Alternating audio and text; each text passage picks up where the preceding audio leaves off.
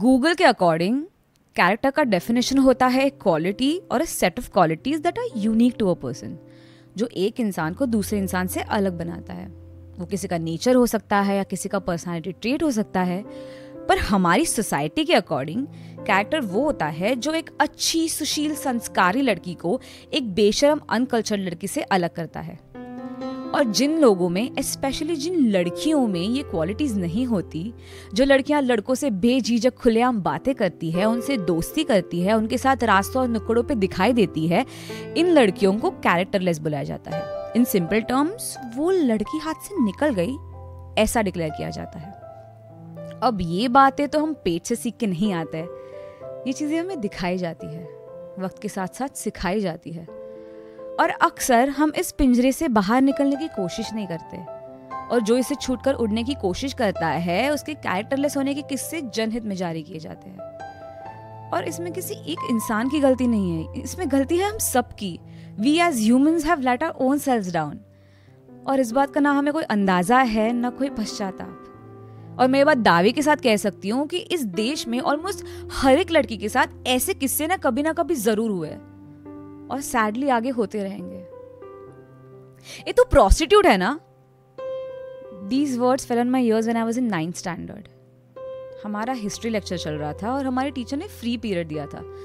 तो क्लास के सारे बच्चे आपस में बातें कर रहे थे, मस्ती कर रहे थे और इस शोर और कियोस के बीच मेरी बेंच के उस तरफ़ बैठे हुए क्लासमेट ने मुझे बुलाया और चिल्लाकर पूछा I don't you want to say it again मैं उस मोमेंट में सहम गई। जैसे आसपास का शोर शांत हो गया उसकी आवाज़ और उसके वो शब्द मेरे कानों में गूंजने लगे।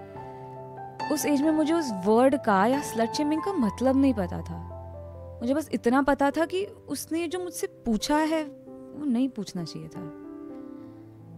मैं उस दिन स्कूल के बाद बहुत सारे सवाल लेकर घर गई। उसने मुझसे ऐसे क्यों पूछा? वॉज़ इट बिकॉज़ मेरी स्कूल यूनिफॉर्म छोटी थी या क्योंकि मैं लड़कों से बातें करती हूँ? और प्रोस्टिट्यूट क्यों? पैसे कमाने के लिए तो हर एक इंसान मेहनत करता है।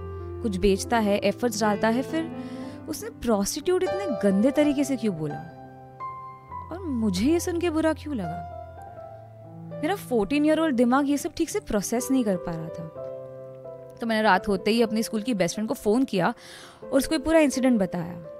तब उसने मुझे ये बोला कि हमारे प्रिंसिपल के बेटे ने पूरे क्लास में रूमर फैलाया है कि I am a sex worker and I allow boys to touch me wherever they want I was speechless I didn't know what to say, I didn't know what to do. I cut the call and I tried to sleep. अगले दिन मैंने school में जाके वो किया जिससे सब लोग मेरे अगेंस्ट हो गए I went to the vice principal and I complain to her about it मैंने उनको जो हुआ, जैसे हुआ, सब सच बता दिया। तो उन्होंने मेरी बेस्ट फ्रेंड को बुलाया to confirm it's the truth पर वहाँ पहुंचकर शी लाइड उसने वाइस प्रिंसिपल को ये बोला कि she has no idea what am talking about and the reason being her mother was also teacher at a school और उन्होंने उसे मुझसे दूर रहने के लिए कहा था। Helplessly I went back to my class the entire class was against be because मैंने प्रिंसिपल के बेटे की कंप्लेन की थी। इस अनबेरेबल प्रेशर को मैं एक्सेप्ट कर ही रही थी कि हमारी क्लास टीचर हमारी क्लास में आई। अब ये टीचर मेरी बेस्ट फ्रेंड की मॉम की बहुत अच्छी दोस्त थी। तो उसने पूरी क्लास के सामने मेरे बेस्ट फ्रेंड को एड्रेस करते हुए ये बोला I told you to stay away from dirty people दोबारा पूरे क्लास में शांति हो गई। हर वर्ड स्टार्टेड echoing इन माई ears. डॉटी people डॉटी people, डॉटी डॉटी डॉटी। मैं कुछ बोल नहीं पाई। I couldn't defend my self in front of the entire class the next two years व worst years of my life I think I was the happiest person to leave school it's been nine years since I pass out पर मैं आज भी वो word सुनती हूँ तो मुझे वो किस्सा याद आता है। और to be honest I am not angry at my classmates मैं ये बोल के खुद को कंसोल करती हूँ कि हम सारे बच्चे थे।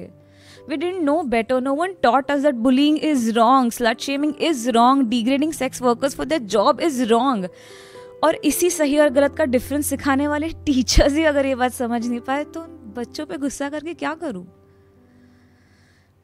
I know it's been a lot of time since that incident happen शायद उस टीचर को ये बात याद भी नहीं होगी। बट उस इंसिडेंस ने मुझे ये सिखाया कि खुद के लिए स्टैंड लेना कितना ज़रूरी है। बुली से फाइट करना कितना ज़्यादा इंपॉर्टेंट है।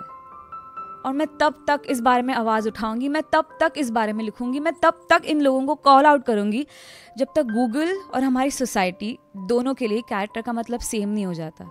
और मैं बिना शर्म के ये बात कह सकती हूँ कि more of often than not हमें कोई भी चीज़ डर्टी इसीलिए दिखाई देती है क्योंकि गंदगी हमारी खुद की आँखों में होती है।